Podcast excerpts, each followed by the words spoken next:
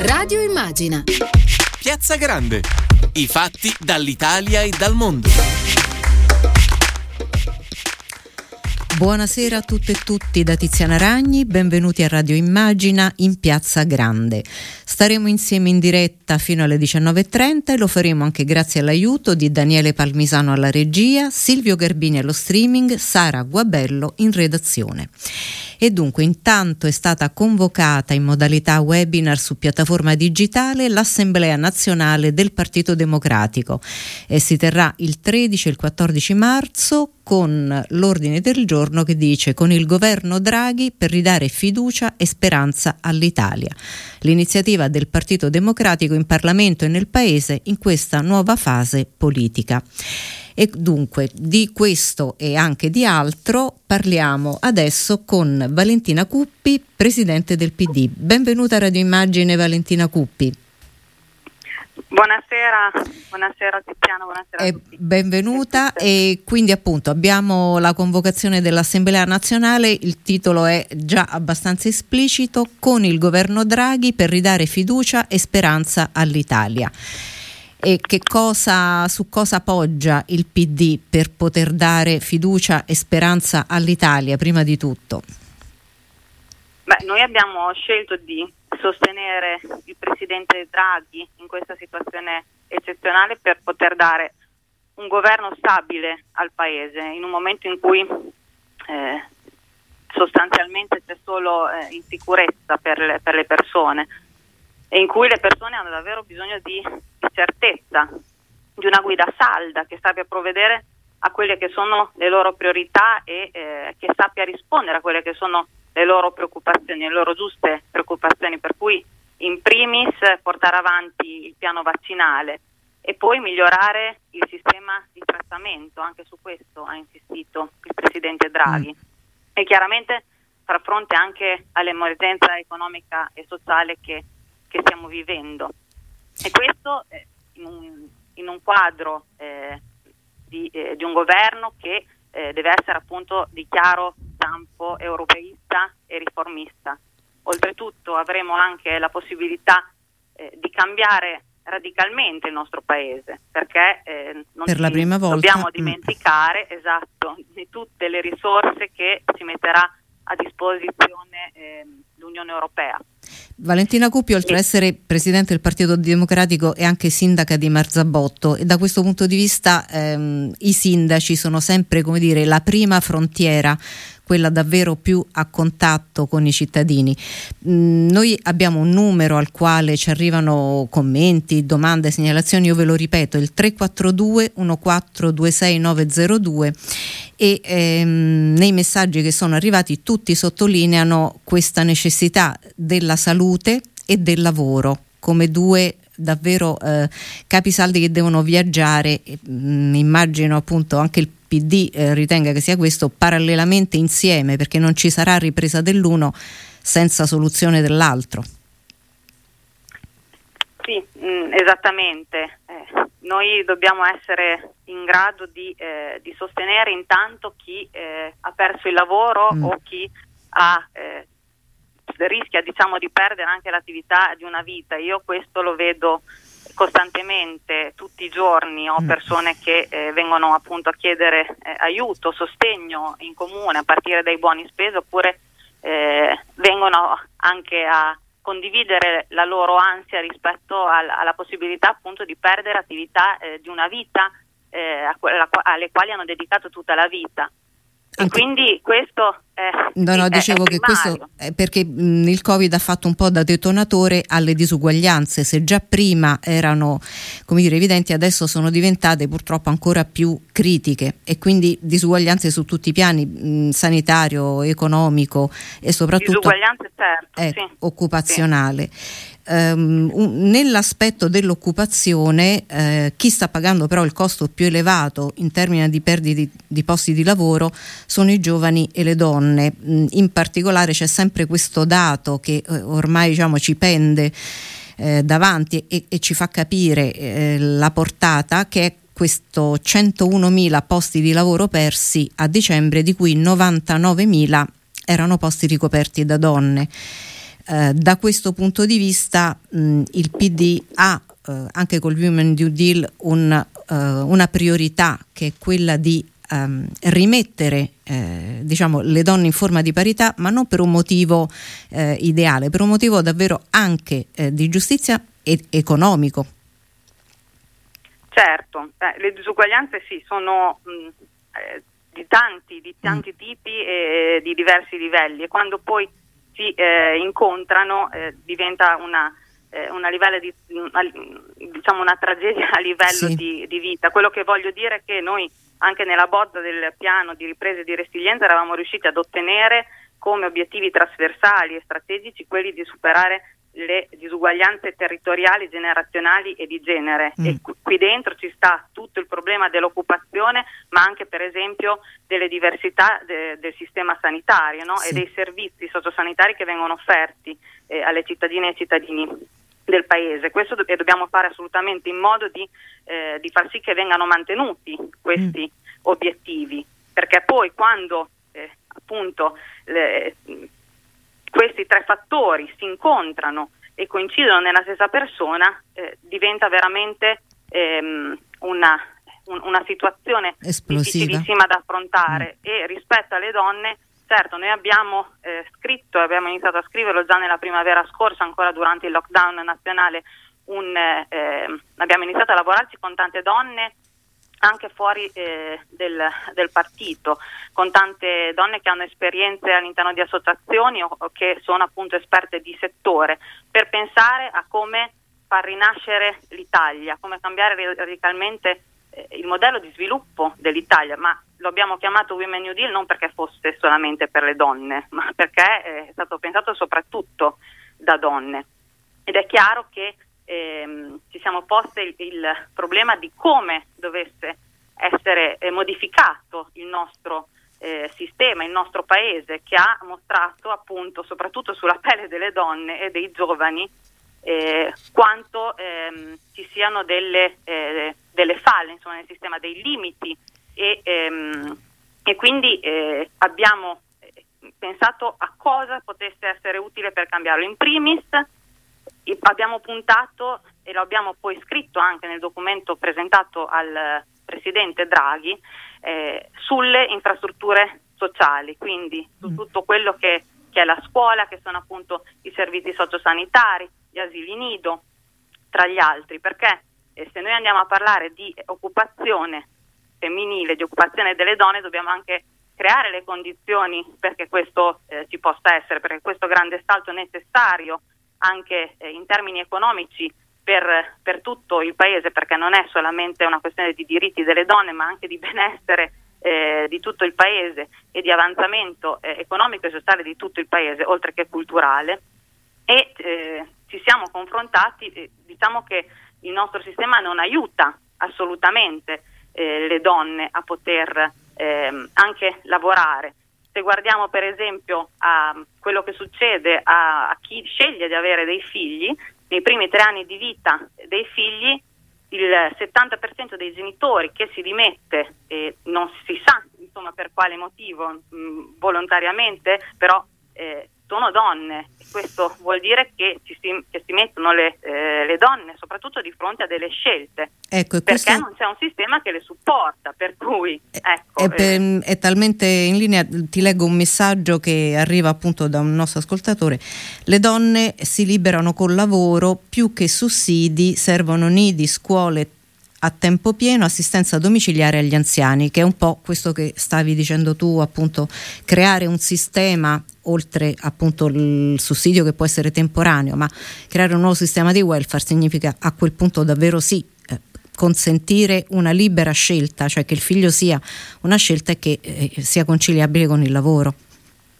Certamente, eh, infatti, anche perché se parliamo di empowerment delle donne c'è anche tutto questo sistema di cui dobbiamo parlare, c'è anche la questione dell'autonomia e quindi mm. il lavoro dà eh, autonomia e dà potere alle donne, ma è ovvio che eh, mh, ci vuole un sistema paese che lo sostenga, che le sostenga, per cui noi abbiamo chiesto delle cose, abbiamo fatto delle proposte anche ehm, molto coraggiose, mm, eh, abbiamo chiesto proposto il congedo obbligatorio di paternità fino a eh, tre mesi. Mm. E questo, mh, mm, e ci tengo a dirlo, non è solo una questione di liberare il tempo delle donne, eh, vuol dire anche dare eh, più diritti agli uomini, vuol dire anche dare eh, diritti ai bambini.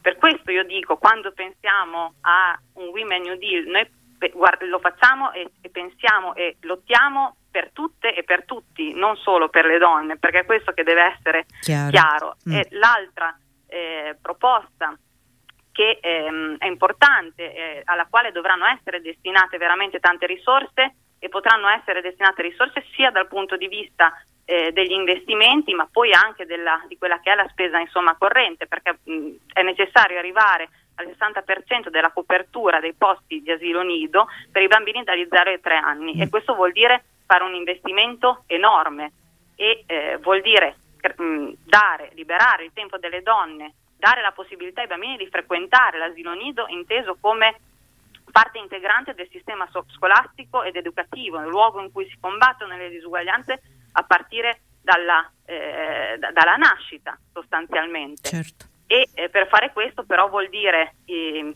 fare delle scelte mh, mm, ben nette ecco, e su questo può aiutare, eh, possono aiutare i fondi che arriveranno dall'Unione Europea ma devono anche essere fatte delle scelte ehm, a livello di nazionali certo. certamente mm. per cui è proprio un'idea di eh, mh, mm, nuovo eh, sistema sociale, nuovo sistema paese Un'altra sollecitazione che sta arrivando ora, poi però torniamo alle altre proposte del PD.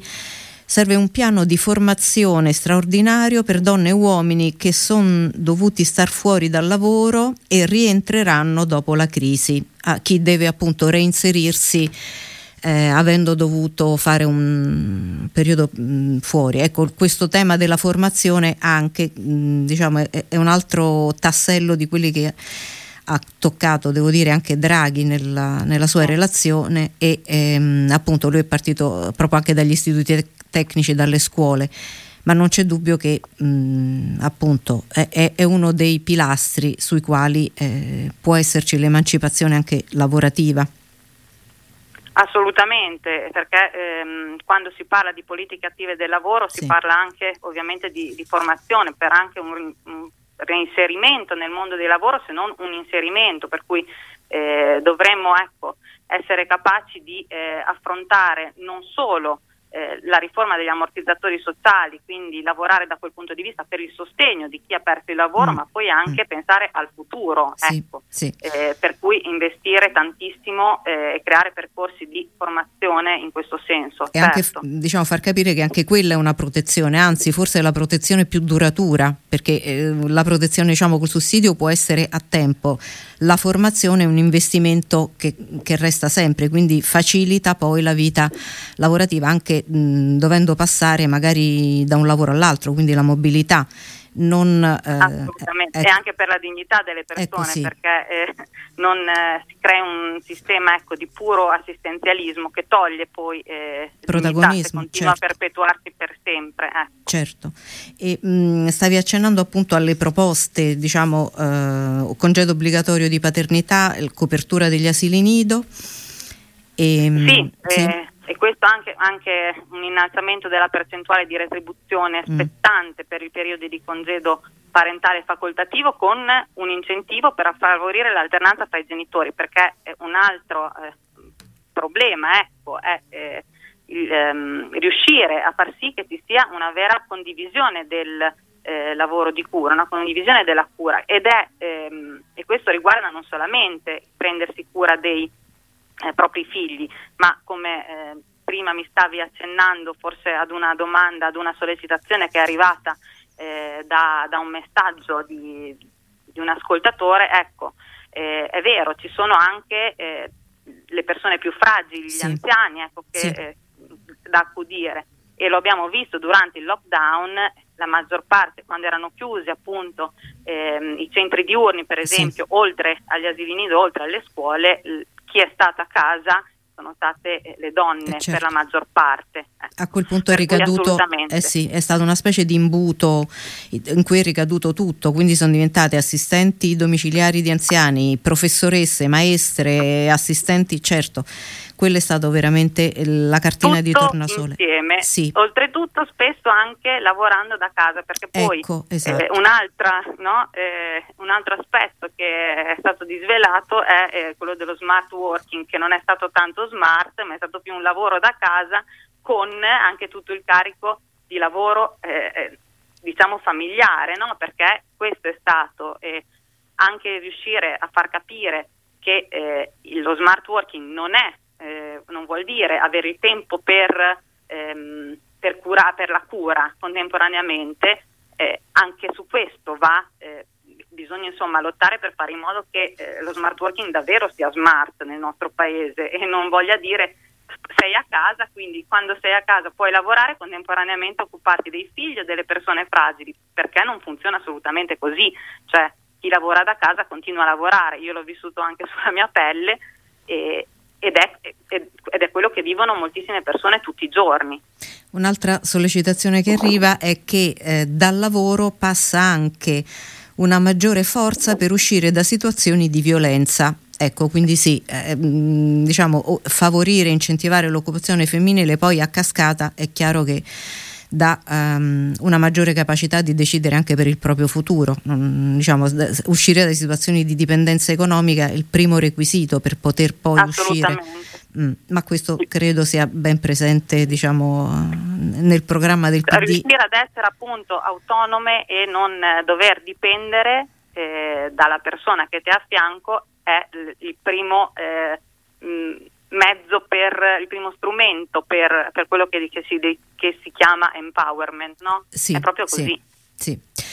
Ehm, un altro tasto che volevo toccare con te Valentina è questo della rappresentanza femminile. Um, diciamo che appunto è un problema italiano in generale che riguarda uh, tutti gli aspetti, perché basta vedere poi la prima pagina anche dei giornali, quante firme di editorialiste rispetto a editorialisti Mm, da questo punto di vista, diciamo anche nel PD ovviamente il, il dibattito è aperto, ma ehm, è apertissimo, ma anche perché la composizione e il bilanciamento di genere non è appunto questione, mm, ora ci vuole femminile, è questione democratica, cioè dare rappresentanza a metà della popolazione naturalmente è, è tema non uh, di settore ma proprio di sostanza. È così? È così. Ehm, noi abbiamo eh, portato avanti la nostra ehm, indignazione, possiamo sì. chiamarla così, eh sì. eh, insomma anche c'è stata giustamente una, ehm, eh, una, reazione a quello che è avvenuto, che deve poi diventare azione, ma non tanto perché eh, si vogliano occupare delle poltrone, questo deve essere molto chiaro, sì. ma mh, essere, ehm, ecco, essere come donne ehm, a, nei luoghi decisionali e di potere vuol dire poi poter decidere e soprattutto in un momento come questo in cui, come ho già detto, ci sono da eh, gestire delle somme eh, enormi. Ecco, e soprattutto, come hai detto, di, di scende, scegliendo dove allocarle, perché quello è fondamentale. Certo, eh. È proprio questo, è eh. esattamente questo, è il potere di decidere dove e, ehm, dove eh, a cosa destinare. Esatto. Per questo quando anche si è parlato di, di eh, dire no ehm, ai posti mm, da mm, sottosegretaria mm. o sottosegretaria, ecco, io non, su questo non ero molto convinta perché voleva dire, avrebbe voluto dire eh, sì, dare una dimostrazione, però poi non essersi in un momento così importante nel quale noi dobbiamo fare delle cose per il paese, per le donne, e eh, per tutte le persone che abitano nel nostro paese, per cui avrebbe voluto dire togliersi la possibilità di esserci dove si decide, per cui forse fare ancora peggio. Dunque Flavia Poi, Fratello, che è una giornalista di La Sette, l'ha riassunta così: andate e prendetevi tutto perché il Bogest dura due giorni forse sui giornali, qui c'è da amministrare invece anni di risorse. È questo che io è questo mm. che sostengo. Poi questo non significa che noi non, che noi non dobbiamo rinunciare, che noi si debba rinunciare a fare una battaglia eh, e nei partiti e nel partito e anche eh, in società e anche a livello culturale ed è chiaro che per noi può essere ehm, diciamo anche una, eh, si, può essere, si, può portare diciamo, una mancanza di eh, credibilità, nonostante la scelta non sia stata nostra.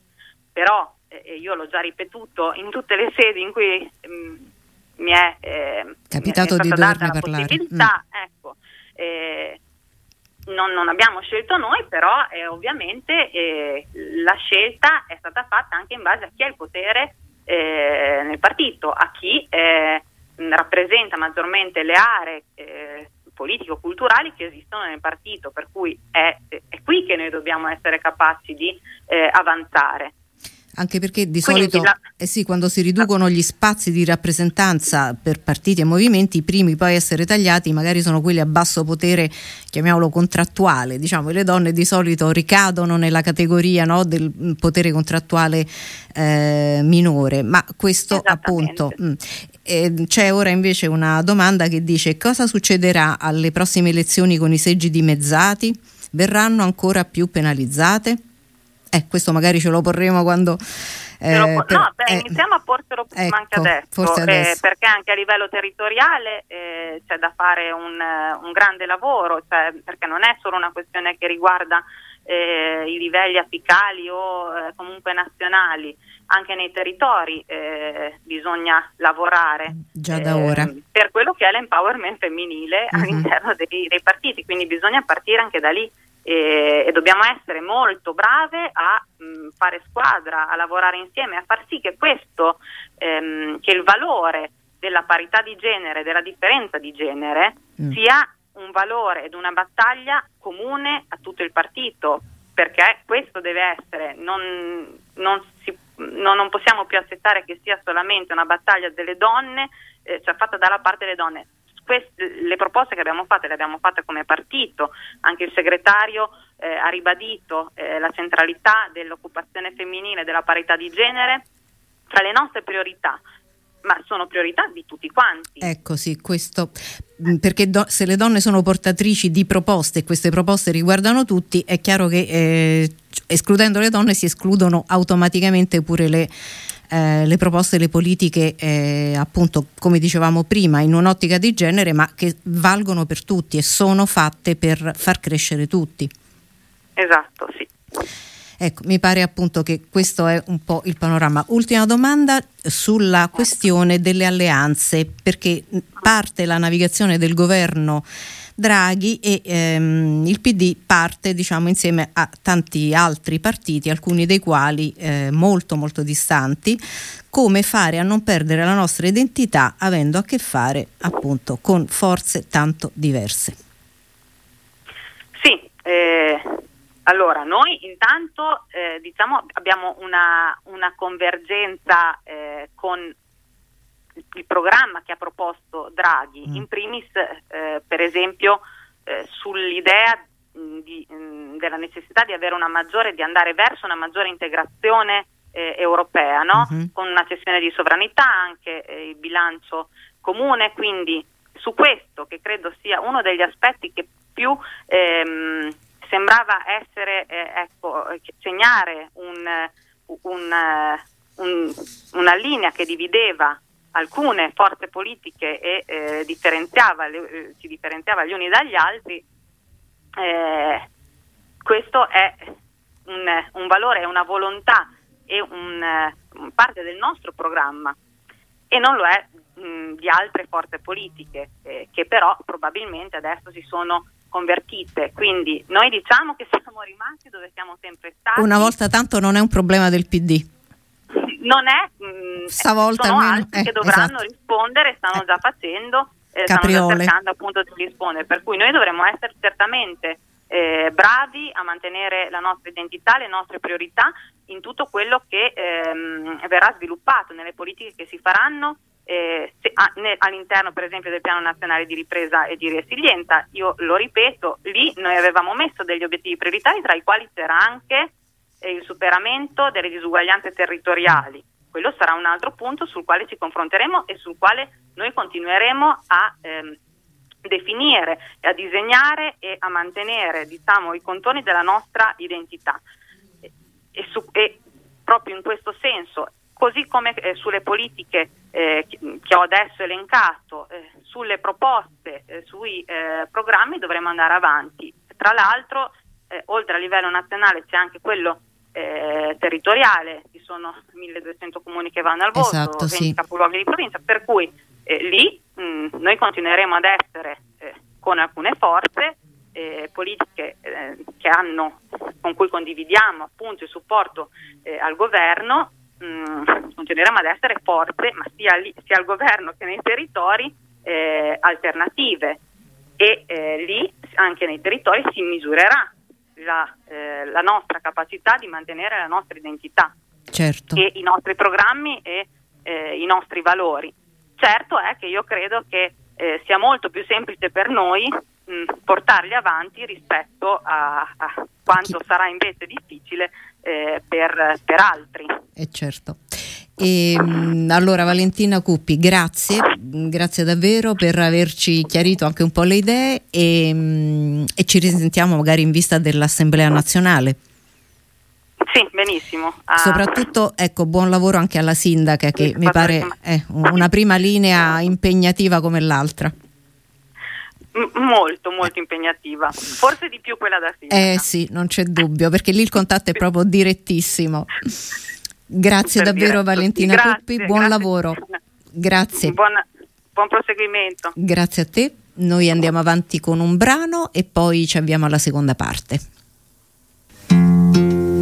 Quando as coisas do coração não consegue compreender e a mente não faz questão e nem tem forças para obedecer. Quantos sonhos já destruí e deixei escapar das mãos. Se o futuro assim permitir, não pretendo viver em vão. Meu amor, não estamos sós. Tem um mundo a esperar por nós. No infinito do céu azul. Pode ter vida em Marte, então vem sua língua. Então vem, eu quero abraçar você. Seu poder vem do sol, minha medida. Então vem, viver a vida. Então vem, senão eu vou perder quem sou. Vou querer me mudar para uma life on my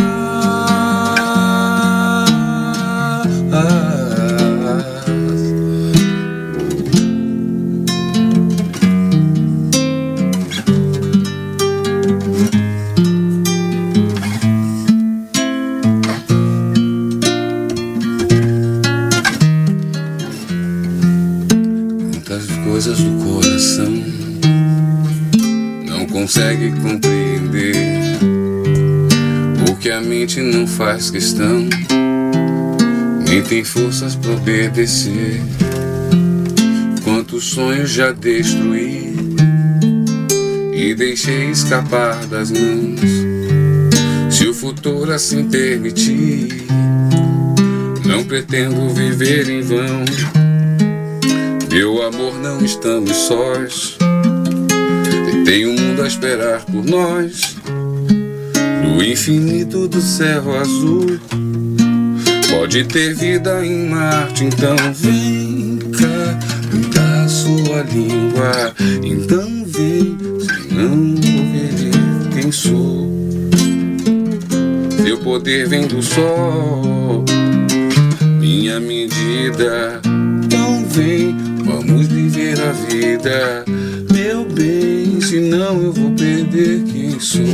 Oh, oh, oh. Vou querer me mudar para uma life from my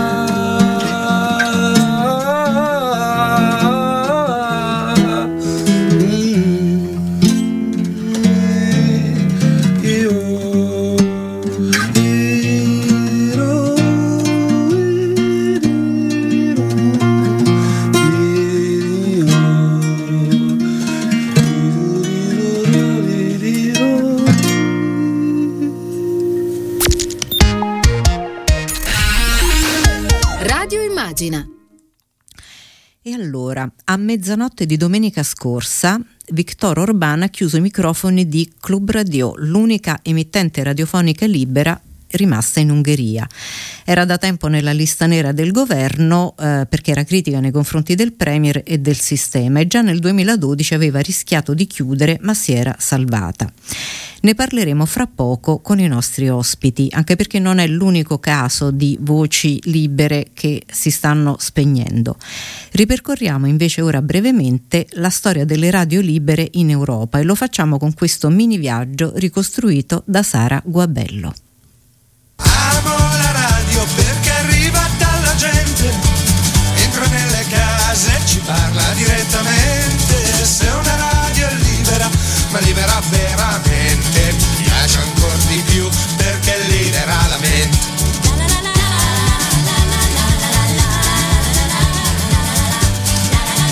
Correva l'anno 1976 quando Eugenio Finardi, scrivendo quello che è un vero e proprio inno alla radio, scattava la fotografia di un momento di grandi speranze, partecipazione, sentire comune. Le radio diventavano libere e capaci di liberare il pensiero.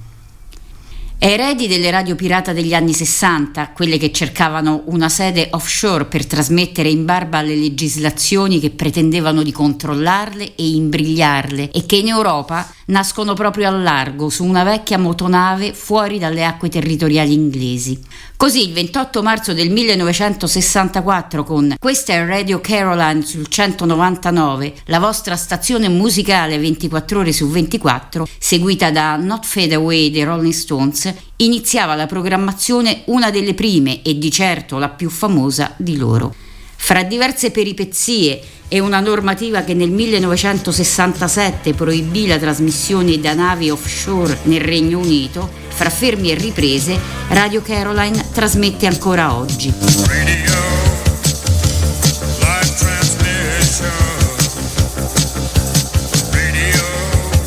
Vecchia Europa, che con Radio Londra della BBC aveva raggiunto negli anni bui della guerra i territori occupati e trasmesso i messaggi in codice della resistenza, un paio di decenni dopo si preparava ad accogliere nuovi aneliti di una libertà diversa, ma sempre irrinunciabile. Dagli anni 70, figlie delle radio fuorilegge, le nuove radio libere occupavano l'etere, nascevano ovunque, in stereofonia e modulazione di frequenza. Musica, parole, storie, insofferenti alla censura, poco inclini al perbenismo e ostili al conformismo, sono servite da coscienza critica e pungolo per le radio di Stato, che hanno dovuto aprire le loro programmazioni a questo vento forte e le hanno affiancate, viaggiando nell'etere, inafferrabili, materia viva che non si può rinchiudere. E se nel corso degli anni sono cambiate e molto, diventando spesso radio commerciali, radio proprietarie, sportive, tematiche, specializzate e in mano ai privati più spesso che nel passato, alcune però resistono e in alcuni luoghi più che in altri sono ancora la voce unica contro quei poteri che pretendono di controllare il pensiero, che proprio come loro, si sa, è nato libero.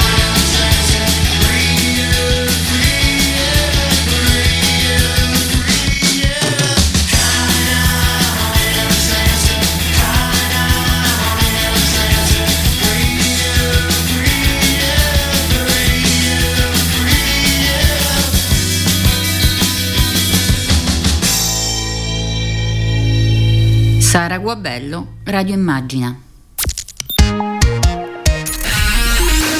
Radio Immagina. Rientriamo in studio alle 18.37 e quindi ascoltavamo da Sara Guabello le radio libere, coscienza critica e pungolo. Troppo pungolo evidentemente questa qui di ehm, Club Radio perché Victor Orban l'ha appunto silenziata. Ma chi è, come ragiona, come governa l'uomo che ha trasformato il suo paese nel primo laboratorio illiberale dell'Unione Europea? E lo chiediamo a Stefano Bottoni, che oltre ad essere ricercatore in storia dell'Europa orientale all'Università di Firenze, ha scritto anche un libro che si intitola Orban, un despota in Europa. Benvenuto a Radio Immagina Stefano Bottoni. Buonasera ai radioascoltatori, a lei grazie per l'invito. E allora, stavamo dicendo eh, come ragione, che cosa sta succedendo in realtà in Ungheria, chiudere la radio è un po' l'ultimo atto di una serie di atti. Ci aiuti un po' lei a orientarci? Dunque, come spesso succede per, per l'analisi delle politiche di Viktor Orban e del suo governo, eh, c'è un aspetto formale e un aspetto sostanziale. La radio non è stata chiusa, eh, nel senso che ha perso la frequenza in FM, in onda corta, che deteneva da vent'anni e in questo momento è online. funziona online, cioè da 15 esattamente. Poi c'è stato uno sviluppo eh, di cui eh, dobbiamo dare conto perché ancora una volta illustra molto bene il funzionamento molto complesso di questa macchina di potere. Eh, c'era stato un intervento dell'Unione Europea, sì. uno dei tanti, sì. generalmente sono inefficaci.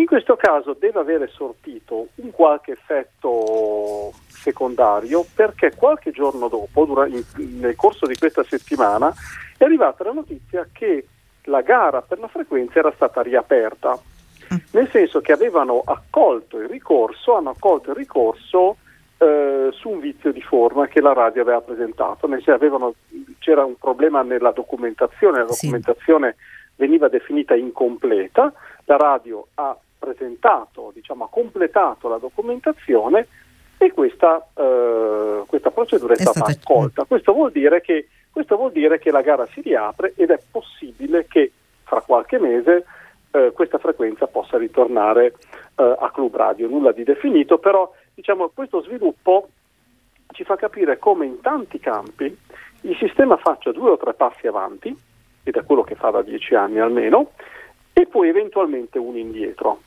E allora naturalmente noi possiamo dire, prendere il bicchiere mezzo pieno e dire sì ma il sistema va continuamente avanti e quindi mm. diciamo, gli spazi critici si restringono sempre di più, oppure mezzo, mezzo vuoto dicendo sì però eh, in realtà il sistema ha dei meccanismi eh, di controllo, di autocontrollo sempre più flebili, però si è ancora in grado di influenzarlo eventualmente anche dall'esterno, cioè un intervento deciso di organismi eh, sovranazionali, per esempio dell'Unione Europea, a volte può farlo recedere da, da alcuni provvedimenti oppure può ammorbidirli. Ora, eh, Beh, anche perché lui punto... dall'Unione Europea prende fondi, quindi diciamo c'è anche un'altra motivazione probabilmente sotto sotto, cioè prima o poi potrebbero eh, addirittura diciamo venirgli meno quelli, però mm, non è detto.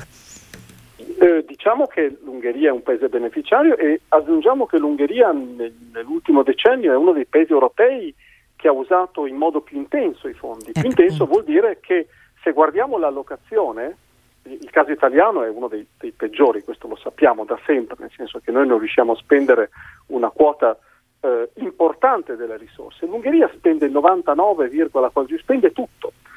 Ovviamente un altro criterio, un'altra cosa è vedere come li spende, quindi a parte diciamo, gli episodi di, diciamo, di corruzione crassa, però naturalmente se si decide di costruire un'autostrada in un posto remoto, di eh, riabilitare una ferrovia poco utilizzata, eccetera, eccetera, si può dire che quei, quei, soldi, quei fondi europei, sì, vengono spesi per un'opera ufficialmente di, di, rilevanza pubblica, però in realtà potrebbero essere spesi meglio. Però diciamo eh. il, il, rapporto con l'Unione Europea è fortemente simbiotico, questo è un, è un punto e in un certo senso è anche parassitario. Ecco, professor Bottoni, mentre lei dice il rapporto con l'Unione Europea, magicamente si è materializzata ai nostri microfoni anche Pina Picerno, che è europarlamentare del PD. Intanto le diamo il benvenuto. Benvenuta Pina Grazie. Picerno. Grazie, buonasera a tutti. Buonasera. Eh, ecco, Stefano Bottoni buonasera. appunto ci stava un po', è, è, uno storico ed è un ricercatore e mh, mm, stava un po' cercando di eh, aiutarci, eh, a orientarci nel, in questo meccanismo di mh, mm, Viktor Orban, però appunto eh, eravamo arrivati al punto del rapporto con l'Unione Europea e, e quindi diceva, mi, mi scusi Bottoni? No, prego, stavo dicendo che il, il rapporto con l'Unione Europea è, com- è, molto complesso e contraddittorio, nel senso che da un lato Fidesz, il partito di Viktor Orban e questo governo può essere giustamente etichettato come anti-europeo, euroscettico, eccetera, però non dobbiamo mai dimenticare che primo il, questo gruppo continua a far parte del Partito Popolare Europeo, è sospeso ma non c'è ancora nessuna decisione definitiva eh, riguardo al divorzio, eh, l'Ungheria resta eh, in percentuale uno dei maggiori beneficiari di fondi eh, europei e poi dobbiamo sottolineare una cosa che eh, gli economisti politici ungheresi ormai eh, fanno notare ai politici e ai loro colleghi esteri che sono molto imbarazzati, c'è un rapporto assolutamente privilegiato, direi a doppio filo, con il capitale tedesco. Cioè fondamentalmente l'Ungheria, così come l'area di Visegrad, lavora in conto terzi eh, per la Germania, per il cuore produttivo. E quindi da parte della Germania questo dobbiamo farlo notare perché questo diciamo, è l'elefante nel negozio di porcellana, da parte della Germania c'è un atteggiamento di doppio pesismo. Da certo. un lato ci sono critiche pubbliche rivolte all'Ungheria o alla Polonia, ma, ma dall'altro quando si parla di investimenti, quando si parla di diritti dei lavoratori, per esempio in Ungheria, quando si parla del modo in cui le multinazionali funzionano in questi paesi della semiperiferia europea, si cambia completamente registro e quindi naturalmente il fatto che in Ungheria non ci siano scioperi, non ci siano sindacati, eh, non ci siano trattamento di fine rapporto, qualcosa la dice. Siano, eh. Esattamente, tutto questo torna molto utile al capitale che continua generosamente a investire in Ungheria e in questi altri paesi. Pina Picerno, mh, appunto europarlamentare del PD, che è molto impegnata sui temi delle libertà di espressione, mettiamola così eh, e stavamo dicendo poco fa, eh, più di 80 eurodeputati avevano scritto una lettera alla Commissione europea chiedendo di intraprendere un'azione concreta eh, su questo problema della libertà di stampa in Ungheria. La Commissione europea ha inviato una lettera alle autorità ungheresi e in questo caso, ci diceva adesso mh, eh, Bottoni, hanno anche riaperto la, mh, mm, eh, dire, la, il bando per la frequenza, ma qui il problema non è l'episodio singolo, il problema è è forse una tendenza, è così? C'è dubbio, assolutamente. Il problema è, sono più in generale le gravissime limitazioni delle libertà personali, eh, di stampa eh, eh, che esistono in Ungheria. Noi, vicenda specifica della chiusura dell'emittente, abbiamo presentato un'interrogazione parlamentare mm. come delegazione eh, dei, del Partito Democratico all'interno del gruppo dei socialisti e democratici dove appunto abbiamo sottolineato oh, questa ulteriore eh, ferita per le libertà, insomma per le libertà di espressione e abbiamo più chiesto alla Commissione alla luce di questi sviluppi così preoccupanti cosa appunto la Commissione intendesse fare eh, per rispetto appunto a quella che ci appare essere una violazione dei principi della libertà di stampa e del pluralismo dei media che sono peraltro sanciti dall'articolo 11 della Carta dei diritti fondamentali de, dell'UE, quindi mm. abbiamo chiesto quali misure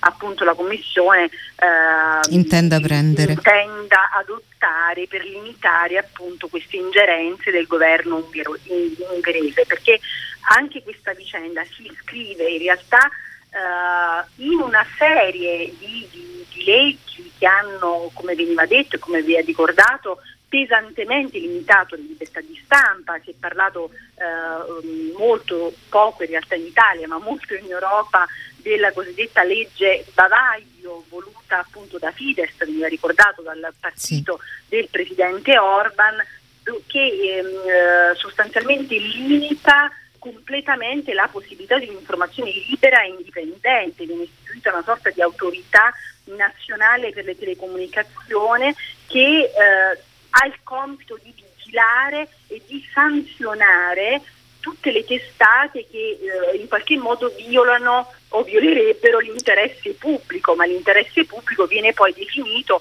sempre e comunque dall'autorità politica.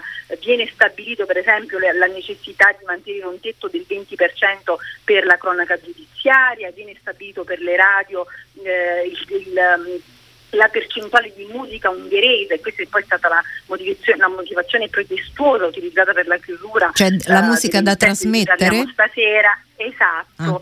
Bisogna cioè trasmettere il 40% sì, di musica ungherese. Uh, sostanzialmente vengono soppresse tutte le redazioni e vengono concentrate le informazioni primarie in una sorta di agenzia di stampa nazionale, ma anche questa legge Bavaglio si iscrive, e veniva ricordato dal professore un attimo fa, in una escalation di leggi che hanno fortemente limitato tutte le libertà.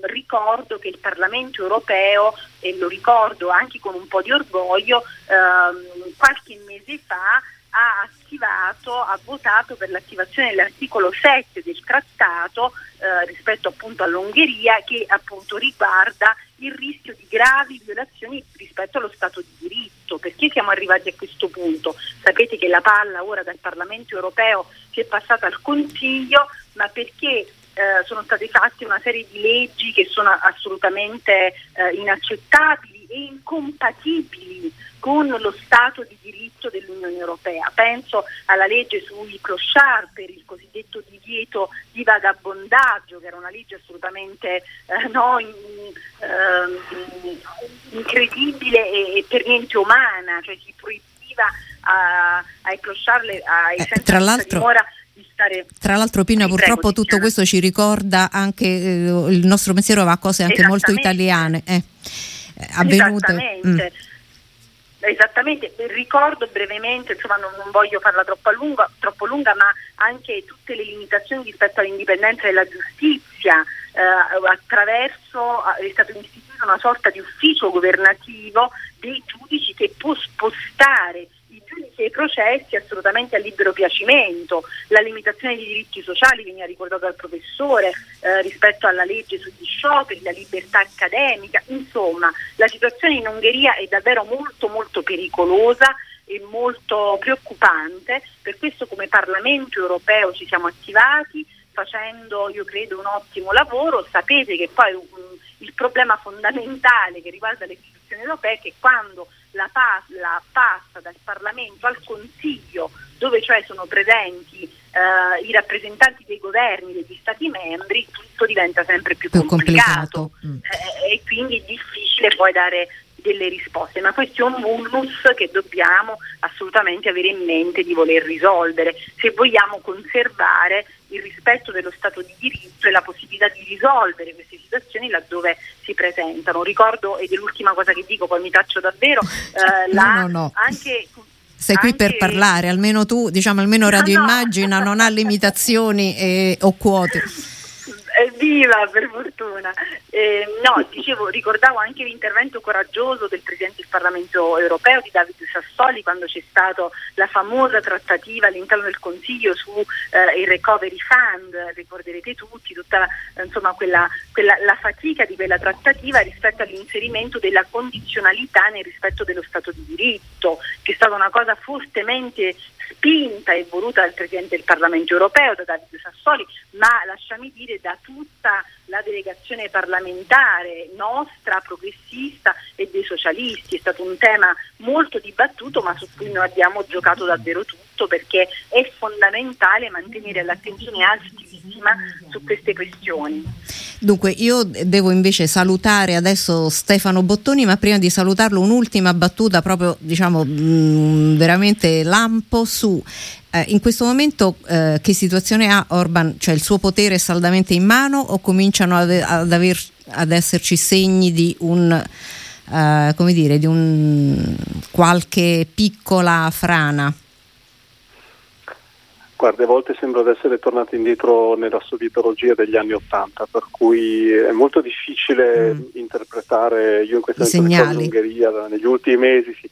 però ecco, una, una cosa mi sembra chiara, eh, da parte dell'opposizione ungherese che è molto debole eh, vedo eh, lo stesso errore strategico che hanno commesso nel 2018, cioè creare nella popolazione, soprattutto all'estero, un'aspettativa di una possibile vittoria. In questo momento credo che nonostante Orban abbia grossi problemi con questa ondata di coronavirus, in particolare la seconda, diciamo dall'autunno in poi, e la ripresa dell'economia sarà inevitabilmente più lenta, più difficile rispetto a quanto poteva immaginare, però parte in questa campagna elettorale che durerà un anno fino alle elezioni del, della, dell'aprile 22 con un vantaggio in termini di risorse logistiche, infrastrutturali, mm. finanziarie assolutamente spaventoso. Per cui da parte dell'opposizione credere di poterlo battere, io credo in questo momento, date queste situa- eh, condizioni, sia impossibile. Quello che l'opposizione deve e mm. può impedire è che eh, il partito di governo conquisti di nuovo una maggioranza costituente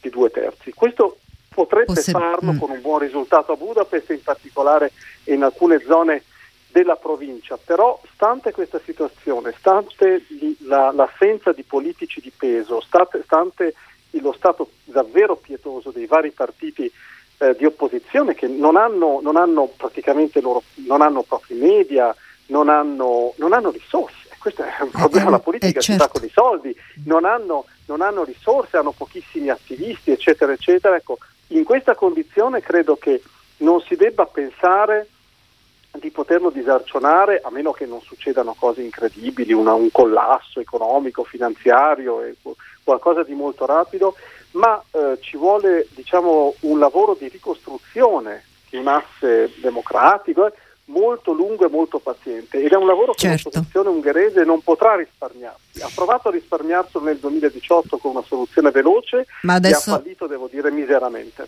Grazie ancora a Stefano Bottoni, lo ricordiamo professore di storia dell'Europa orientale all'Università di Firenze. Grazie davvero, arrivederci. Grazie a voi, arrivederci, buona serata.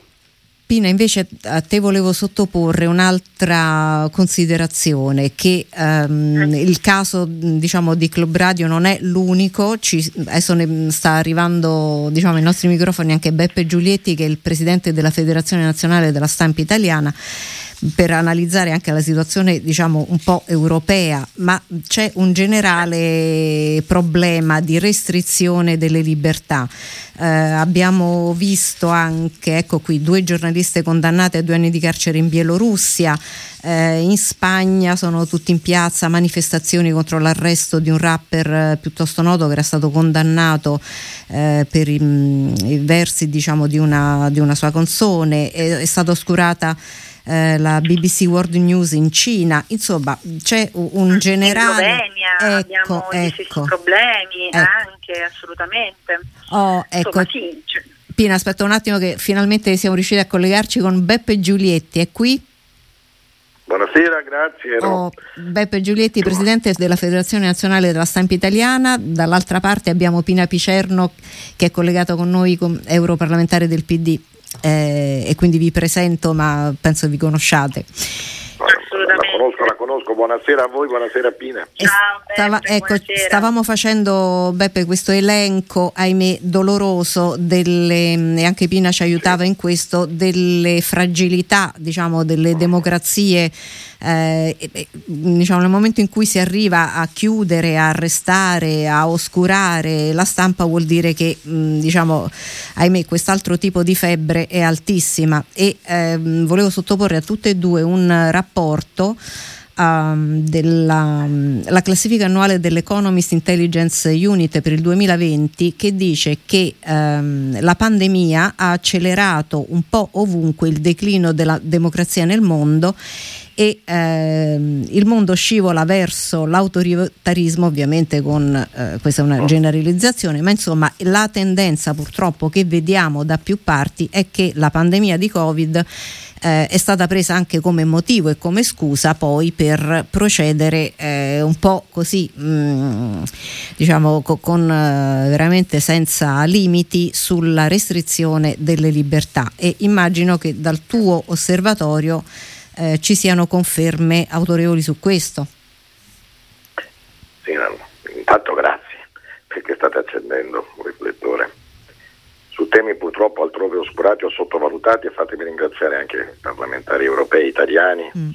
Pina tra questi che hanno alzato la voce per esempio sull'Ungheria, che hanno acceso i riflettori sulla rotta balcanica, diciamo perché bisogna imparare a, a sapere che esistono delle squadre di persone che hanno a cuore questi valori. Eh, detto questo, certo è un pianto, io potrei dirvi che ho ricevuto anche in queste ore messaggi dalla Bielorussia, decine mm. di giornalisti in galera, ma non solo giornalisti, giornalisti, avvocati, magistrati, femministe, donne protagoniste di movimenti per la rivendicazione della libertà e della dignità, eh, messaggi dalla Russia, eh, Ungheria e Polonia, ve l'ho detto, messaggi continui dall'Egitto, senza dimenticare la Turchia, un carcere a cielo aperto eh, per professori universitari, magistrati, avvocati, persone che hanno a cuore il diritto umano, diciamo che aumenta l'intolleranza verso tutti coloro che tentano di rispettare il principio di legalità e di dignità e tra questi cronisti. Verso i cronisti l'accanimento talvolta è più forte, mi riferisco non agli autori di mala informazione, di fake news mm. o a coloro che riempiono di insulti eh, sui, diciamo, sulle reti, penso all'ultimo vergognoso episodio che riguarda Liliana Segri, mi riferisco a quelli che accendono i riflettori sulle zone dell'oscurità quelli sono sotto tiro, sono sotto tiro permanentemente. Posso dire una cosa, a conferma di quello che state facendo e di chi si batte su questi temi, la richiesta più forte che arriva da questi paesi è sostituite le nostre voci, dateci voce, diventate scorta mediatica, parlate al posto nostro, non spegnete i riflettori perché quando si allarga l'area grigia è il momento in cui la repressione si abbatte con eh, violenza assolutamente incontrollabile. Pina lo so ben, la sa bene, fu lei, ricordo, in altri anni a portarmi proprio per, per arrivare all'Italia in alcune zone del Casertano ecco, dove i cronisti sì, sono sotto sì. tiro proprio perché accendevano i riflettori su quella che è l'illegalità diciamo, attorno a casa tua. Quindi eh, la risposta è proprio questa, quella di non isolarli, di parlarne. Poi Polonia e Ungheria sono dentro l'Unione Europea, ma su questo intervengo dopo. Diciamo. Mm, Pina, mm, sottolineavi prima che eh, c'è un momento in cui la battaglia per la libertà di stampa è, è, corrisponde alla battaglia per lo Stato di diritto, perché alla fine quando si negano quelle libertà vuol dire che è lo Stato di diritto che è in pericolo. Ma non c'è dubbio Tiziana e, e peraltro cioè, il nostro dovere, il nostro compito come parlamentari europei, ma lasciami dire come progressisti, come socialisti, come democratici, è esattamente tenere alta l'attenzione su, su queste questioni. Beppe ricordava alcuni dei punti caldi in questo momento dove eh, esistono i cosiddetti prigionieri di coscienza. A me questa definizione ha sempre molto mm. impressionato, cioè prigionieri per il fatto di avere una coscienza. La Turchia è uno dei luoghi in cui in questo momento ci sono eh, professori, accademici, studenti che pagando un prezzo altissimo perché attenzione sono stati accusati di essere dei terroristi, accusa che naturalmente Erdogan utilizza un po' a proprio piacimento eh, e, etichetta come terroristi tutti i suoi oppositori. Eh, e in questo momento quei ragazzi qualche giorno fa, questa cosa mi ha molto commossa, non so se l'avete vista, hanno intonato Bella Ciao. Sì che è un canto a noi molto caro, un canto della resistenza italiana al nazifascismo e mi ha commosso vedere quegli studenti intonare quel canto come canto appunto ancora di libertà. No? Eh, io penso che il nostro dovere, dovere ovviamente in particolare dei parlamentari europei, perché la questione dello Stato di diritto, del rispetto delle libertà, mh, sono i valori fondanti dell'Unione Europea, sono le ragioni per cui noi abbiamo costruito l'Unione Europea, che, na- che nasce esattamente per questo, no? è un, la più grande intuizione politica, la più grande uh, utopia uh, del secolo scorso. Mm, L'Europa nasce uh, quando l'Italia, quando gli Stati membri erano sostanzialmente ancora in guerra, è lì che nasce l'idea di Europa e si scommette sul fatto che i figli delle vittime dei carnefici potessero ritrovarsi sotto una stessa bandiera, potessero credere nelle stesse istituzioni perché appunto episodi così dolorosi e così atroci non potessero più avvenire. Questa è la grande intuizione di Altiero Spinelli, di Ernesto Rossi, insomma di chi quell'Europa l'ha voluta. E proprio per questo l'eredità che noi ci portiamo dentro non può eh, tacere eh, di fronte a quelle che sono ora le nuove battaglie libertà e di resistenza che vengono fatte anche nei paesi terzi, che sono però paesi con i quali noi intratteniamo rapporti commerciali, questo è sempre il punto. Certo. E allora il punto è che le libertà eh, individuali, libertà collettive devono avere un peso eh, importante anche quando si vanno a negoziare accordi commerciali, altrimenti tutte le belle cose che ci stiamo raccontando stasera rimangono un bellissimo racconto, è un tema di impegno per pochi eh, per pochi, ma poi nel concreto le cose non cambiano mai. Come dire, segui il denaro che di solito ti porta sempre eh, diciamo, in posti dove si è più sensibili. Beppe Giulietti, a parte non vorrei crearti altri problemi perché tu già sei stato minacciato quest'estate per mh, diciamo, aver difeso eh, cronisti che parlavano del dramma dei migranti, quindi non vorrei... Soprattutto croniste perché la ecco. violenza si abbatte in modo volgare sessista e intollerabile nei confronti delle donne con ancora più violenza. E, e quindi non vorrei aggiungere purtroppo diciamo, a questa sequela, no, no, ma, eh, eh, ma eh, che, che, modo abbiamo per contrastarlo oltre diciamo, eh, parlarne? Mm, tu prima non... Guarda, intanto, eh, di. una precisazione, le colleghe e i colleghi sotto a rischio non sono io, sono altri, quelli che operano nei paesi che ha citato Pina Picerno e quelli che operano in Italia nelle terre dell'illegalità. Mm. Eh, quelli sono davvero i colleghi a rischio, costretti a vivere sotto scorta perché vanno proprio a, dire, a delineare quali sono i confini dei territori occupati dalle mafie e dalle illegalità, quelli rischiano davvero. E penso ai tanti, attenzione, ragazze e ragazzi precari di cui non si parla mai, che spesso non hanno neanche contratti, che fanno il loro lavoro coraggiosamente perché esistono anche casi di buona informazione, per fortuna, e non solo di mala informazione. Quelli sono davvero a rischio, lo Guarda, dico perché io mi auguro che il nuovo da noi governo... Paolo Berizzi poche sere fa ci ha letto tra l'altro eh, un, è l'unico tipo di messaggio Europa sotto scorta. ecco, ecco, capito abbiamo questo triste eh, primato e, e quindi Sì, su questi mi permetto di dire che io mi auguro che il nuovo governo eh, prosegua un lavoro positivo che è stato già aperto dalla ministra Lamorgese, l'osservatorio per i cronisti minacciati, che è veramente Ecco, lo strumento sì. che ci è servito per salvarne parecchi. Quello che si deve fare, guarda, due cose. Una è che insisto, si chiama scorta mediatica. Eh, arrivare il giorno prima, non arrivare il giorno dopo, non serve a niente arrivare il giorno dopo, il giorno talvolta purtroppo dei funerali. Bisogna intervenire laddove si crea la situazione di pericolo e di rischio. Bisogna, quando un cronista viene minacciato, non limitarsi ai comunicati di solidarietà, ma andare sul posto e soprattutto andare sul posto con altre telecamere, con altre radio, con altre emittenti, con altri giornalisti, prendere l'inchiesta per la quale sono arrivate le minacce e approfondirla, fare capire che i Covid saranno illuminati, non isolare mai la. Purtroppo questo paese ha avuto 27 giornalisti ammazzati. Prima sono stati delegittimati, isolati, diffamati, eh, espulsi dalla comunità e poi colpito. Questo è accaduto anche con magistrati e poliziotti e non solo con i giornalisti. Quindi quello che state facendo, questa è la cosa immediata, intervenire e illuminare, se posso una cosa, perché l'ha detta molto bene Pina Picerno, eh, per quanto riguarda il tema invece dei diritti e delle libertà, eh, bisogna davvero far vivere i trattati e le costituzioni, bisogna assegnare anche in sede europea lo stesso valore al rispetto dei parametri economici e di scambio ai parametri della dignità e della libertà. Quello che sta accadendo in Polonia e Ungheria non può restare senza sanzioni. Io ricordo come fu affrontato il tema della Grecia quando le, i parametri erano i parametri dell'economia. Bisogna capire che i parametri della dignità, della libertà, della tutela della dignità di ogni donna e di ogni uomo siano tutelati con la stessa grinta e con la stessa determinazione. Questo è il salto che credo tutti dobbiamo fare, a cominciare da me, voglio dire, lo dico meglio. Talvolta qualcuno mi dice ma che vuole la famiglia Regeni? Questa famiglia Regeni vuole tenere in ostaggio l'Italia, vuole condizionare i rapporti con l'Egitto, obiezione infondata.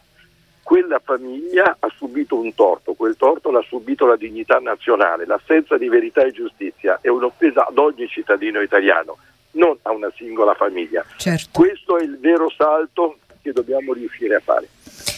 Grazie davvero a Beppe Giulietti e grazie a Pina Picerno che eh, immagino continuerà a monitorare, anzi a incalzare e magari ci sentiamo più in là per, per saperne di più anche su come eh, andrà avanti questa vicenda. Mm, grazie a tutti e due per il lavoro che state facendo. Beppe Giulietti, presidente della Federazione Nazionale della Stampa Italiana e Pina Picerno, europarlamentare PD. Grazie e buon Grazie lavoro. a voi. Grazie a voi, grazie a voi, buonasera, grazie. Grazie. Adesso un brano e poi l'ultima parte.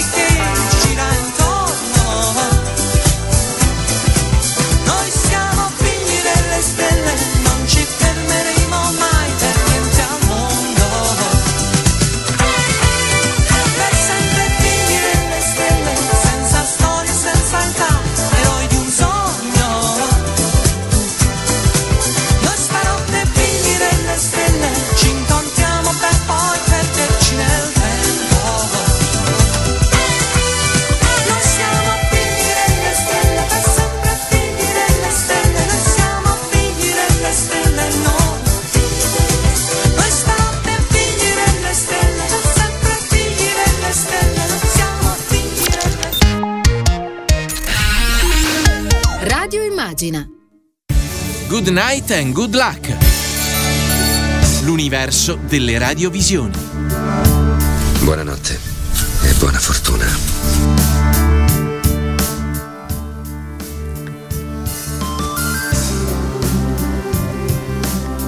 E allora ben rientrati in studio 19.11, abbiamo parlato di radio libere, e pensieri e parole che vanno via etere e adesso invece nell'ultima parte, nel nostro Good Night and Good Luck, ci faremo spiegare come si racconta una storia. Seduto accanto a me c'è Matteo Martone, che è editor di Ray Fiction, autore del romanzo Vecchi Nodi Fazzi Editore, docente di scrittura, coordinatore del master di scrittura seriale organizzato da Ray Fiction con la scuola di giornalismo di Perugia e anzi, se gli ascoltatori eventualmente interessati vogliono approfittarne e se hanno meno di 32 anni trovano ogni informazione sul sito del Centro di Giornalismo Radiotelevisivo di Perugia. Benvenuto Matteo Martone. Grazie, buonasera, grazie mille. E allora, come si racconta una storia? Ma prima di tutto vorrei chiedere, ma raccontare storie è un'abilità che noi abbiamo o la possiamo anche imparare? È un'abilità, è, mm, allora, eh, è un'abilità innata il eh, recepire racconto o fare racconto. Ah, Tiziana? Sì. Dammi il tuo. Ah, oh, scusate un attimo, eh. Mm, gi- mm. Pronto? Ecco, e allora risaluto il pubblico per, per un evidente problema tecnico. Ecco, allora buonasera, grazie per l'accoglienza Tiziana e grazie per la domanda, come si usa dire, perché mi dà modo di evidenziare un primo elemento che è quello della necessità di storie. Cioè tu mi chiedevi se è una capacità innata.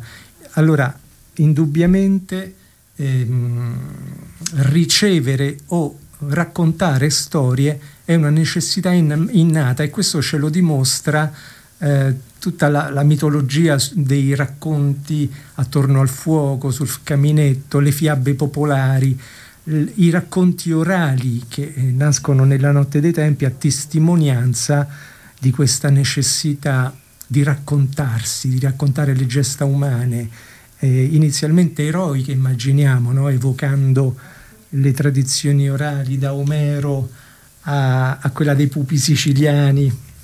Perché?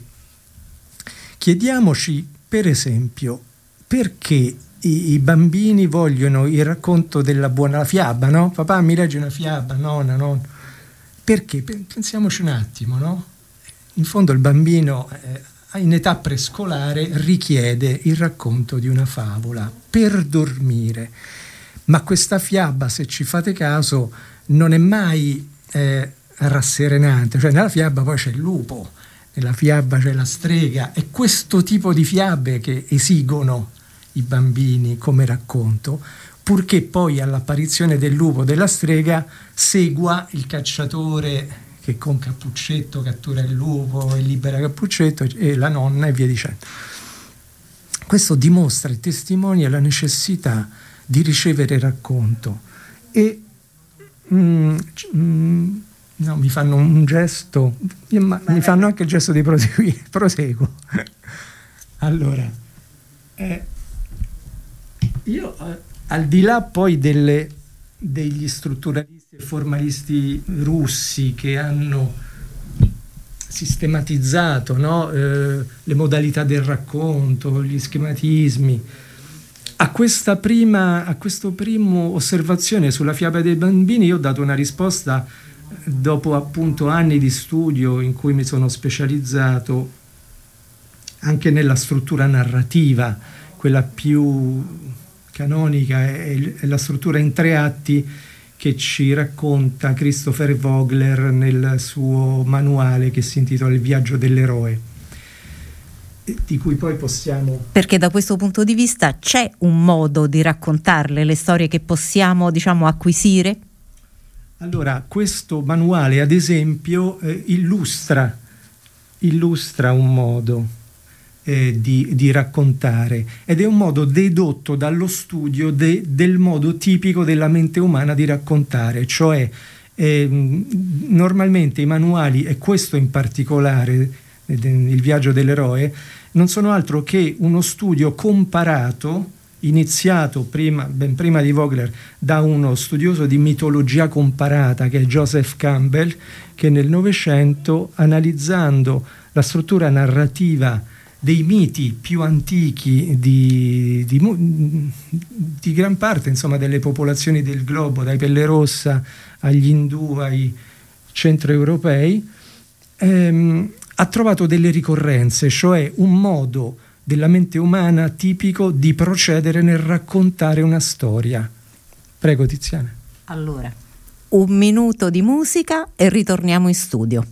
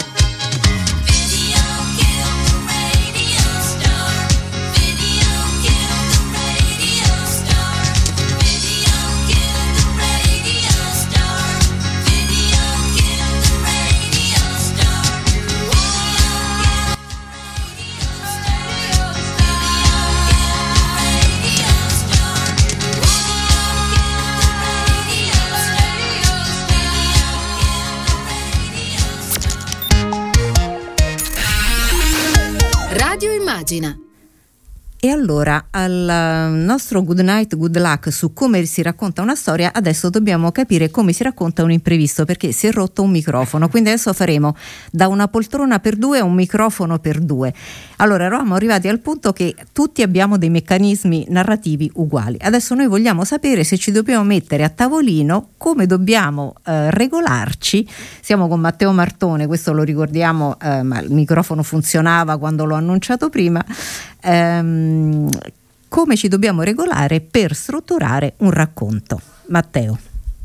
Allora, ecco, ricevo il microfono e rispondo.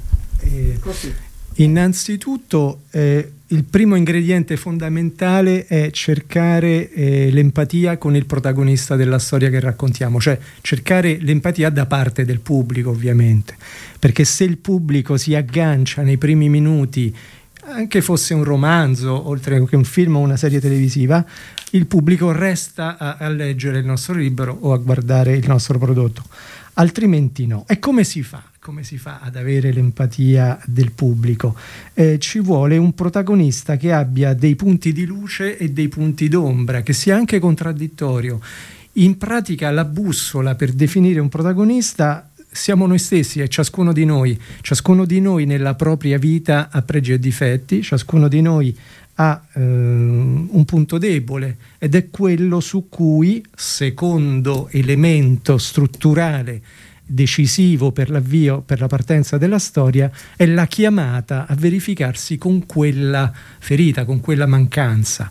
Dunque, presentare un protagonista che abbia, diciamo, più luci che ombre e che abbia un punto debole, un tallone d'Achille eh, che viene colpito primi, nelle prime fasi della storia che raccontiamo da un, da un, incidente scatenante, si chiama così in termini strutturali, da, o chiamata al cambiamento, cioè è qualcosa che accade al di fuori della sua volontà che lo convoca a confrontarsi con quella sua mancanza, con quella sua ferita, con quella sua debolezza. Per esempio, se abbiamo un protagonista avaro, la chiamata sarà a, a dissipare le fortune accumulate. Se abbiamo un protagonista ipocondriaco, la chiamata sarà lavorare in un lazzaretto come volontario, purtroppo in questo periodo ce ne sono tanti, anzi a proposito di malati io vorrei eh, spendere un pensiero in favore di, dello scrittore che in questi giorni è stato colpito da questa Valerio Massimo Manfredi, che, che, io ammiro molto e che, ecco, per esempio, è uno che nei suoi romanzi storici riesce sempre a, a catturare l'empatia del pubblico verso i suoi personaggi. Eh, dunque eh, i primi elementi sono questi, e, ehm, mh, dopodiché parte l'avventura, cioè in seguito all'incidente scatenante, alla chiamata, al cambiamento, perché questo equilibrio di partenza che è un equilibrio cosiddetto apparente, deve divenire al termine della storia un equilibrio consolidato. Si parla anche in termini di consapevolezza del protagonista, cioè il protagonista di una storia all'inizio in qualche modo è un ego in termini psicoanalitici, non è un, un io formato, è un ego che non ha ancora chiara neanche la dimensione propria, delle proprie capacità, non ha un grado di consapevolezza eh, tale da farlo eh, avanzare nel mondo con, con, sicurezza rispetto ai propri obiettivi, anche rispetto alle proprie debolezze, alle proprie fragilità. Al termine della storia, il percorso che uno scrittore eh, dovrebbe far compiere ogni volta al proprio personaggio è proprio questo di trovarlo al termine della storia con un grado di consapevolezza aumentato, maggiore, quantomeno rispetto a quella ferita iniziale di cui abbiamo parlato, perché eh, teoricamente e praticamente i viaggi che noi compiamo nella nostra vita e così gli eroi di tutte le narrazioni possibili vivono cicli di trasformazione da un, da un ego a un io. Eh, fa, faccio un esempio forse banale che è quello della scuola eh, i tre gradi della scuola d'obbligo, no? ogni volta noi entriamo alle elementari con un grado di consapevolezza e di, e di, punti deboli, di fragilità che al termine della quinta elementare in qualche modo abbiamo invece raggiunto una consapevolezza maggiore. Ma poi vengono le medie, poi viene il liceo, poi addirittura l'università, il mondo del lavoro. Quindi possiamo dire che eh, la formula termine orrendo perché non bisognerebbe mai scrivere per formule, però avendo questi studi di mh, mm, mitologia comparata grazie a Campbell e quest, questi altri manueli de, dei formalisti, gli strutturalisti russi, sappiamo che esiste una griglia di ricorrenze nelle storie, dall'Odissea al dottor Zivago, ai Promessi Sposi, a, a Se questo è un uomo di Primo Levi, anche là anche, anche, un pensiero per Primo Levi di cui ricorre recentemente un altro anniversario, ecco, abbiamo questa ricorrenza di tappe che il protagonista percorre dal, dal, suo grado di difficoltà iniziale ad un grado decisivo finale che può anche essere peggiorativo rispetto all'esordio del racconto, cioè eh, ci sono i film cosiddetti a lieto fine e quelli che invece finiscono male. Anche quando un film, un romanzo finisce male, anche Giulietta e Romeo, che al termine della tragedia shakespeariana trovano la morte, affermano comunque il sommo valore dell'amore e questo è qualcosa che scandisce questa trasformazione che si esige in una buona storia, in un buon racconto. A Matteo Martone volevo chiedere se tra le serie, cioè che cos'è che ci attira della serie, se è a puntate, se è perché sono bravi a lasciarci sempre un po' in sospeso alla fine di un episodio per sapere subito come va a finire l'altro. E se tra queste serie ce n'è qualcuna che tu consigli chi abbia eh, così eh, questa passione per la scrittura di guardare imprescindibilmente. Allora, le serie sono un fenomeno davvero sorprendente per gli stessi autori cinematografici di successo che inizialmente un regista cinematografico mai si sarebbe degnato no? di lavorare per la televisione. Sorprendentemente la serie televisiva ha, ha invertito la formula. Prima c'erano molti più soldi al cinema da investire non in tv. Adesso è esattamente il contrario, al punto che molte star del set cinematografico, sia attori che registi, vogliono fare una serie tv. Perché? Chiediamoci anche stavolta perché.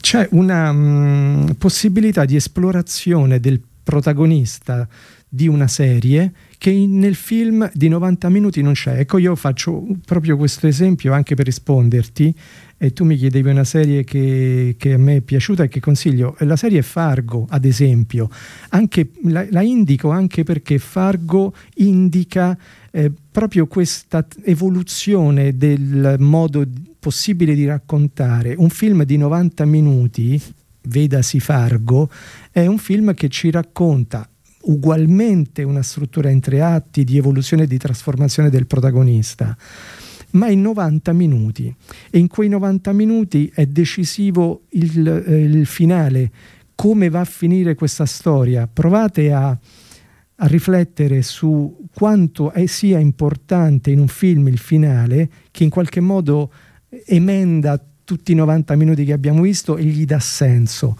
Viceversa, in una, in una serie televisiva il finale non è quasi mai importante, anzi è quasi sempre deludente perché il punto è che la serie televisiva ci offre la possibilità di esplorare che cosa?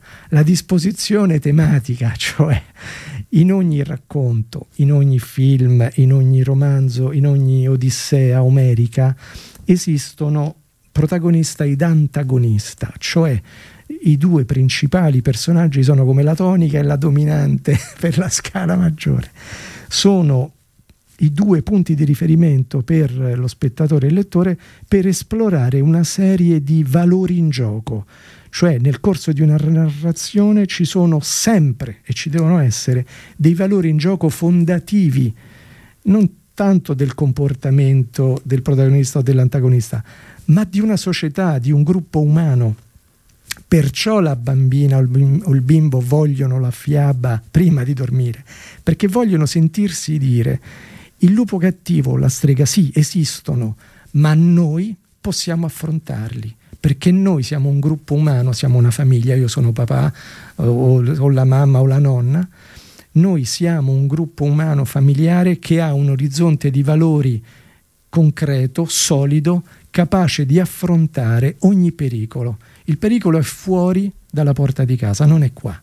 E, e il bambino ha bisogno di sapere che c'è un pericolo, sono i famosi punti di morte che sono anche indicati nella struttura in tre atti di cui ti, vi parlavo. Una fiaba senza la strega non è una fiaba.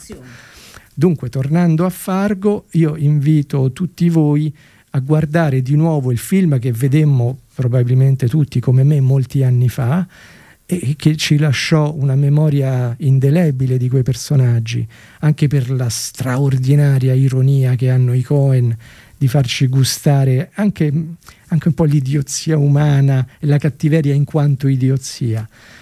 E, e, la memoria strabiliante di quel film, non dico che venga cancellata per carità, perché tanto il seme è quello, ma nella serie televisiva che adesso è mi pare 4-5 stagioni, ma basti vedere la prima stagione, che è di una decina di puntate, per vedere come con gli stessi ingredienti, gli stessi connotati del protagonista e degli antagonisti, sia possibile esplorare quell'orizzonte di valori di cui parlavo prima, positivi e negativi, quindi i valori positivi interpretati e agiti dal protagonista, il protagonista positivo, in questo caso la poliziotta che persegue i cattivi sia nella serie che nel um, film, e i valori negativi che eh, sono agiti dall'antagonista. Questo accade in tutte le narrazioni di tutti i film. C'è un antagonista con dei, un orizzonte di valori contrari a quelli del protagonista.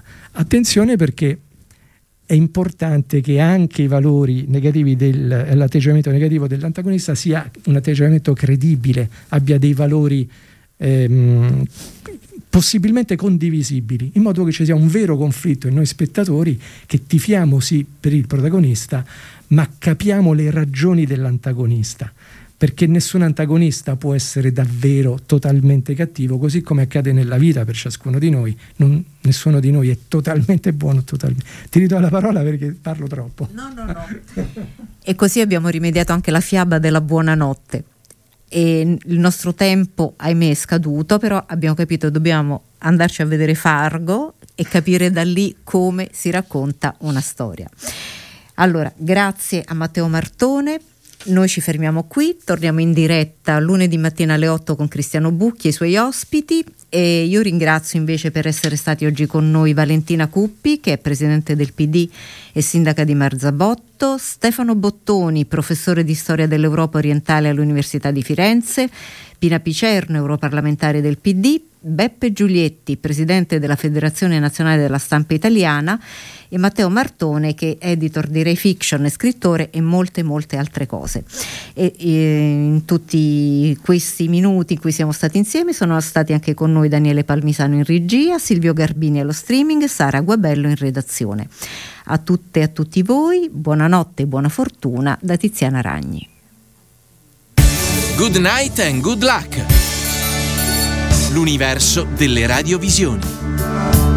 Buonanotte e buona fortuna.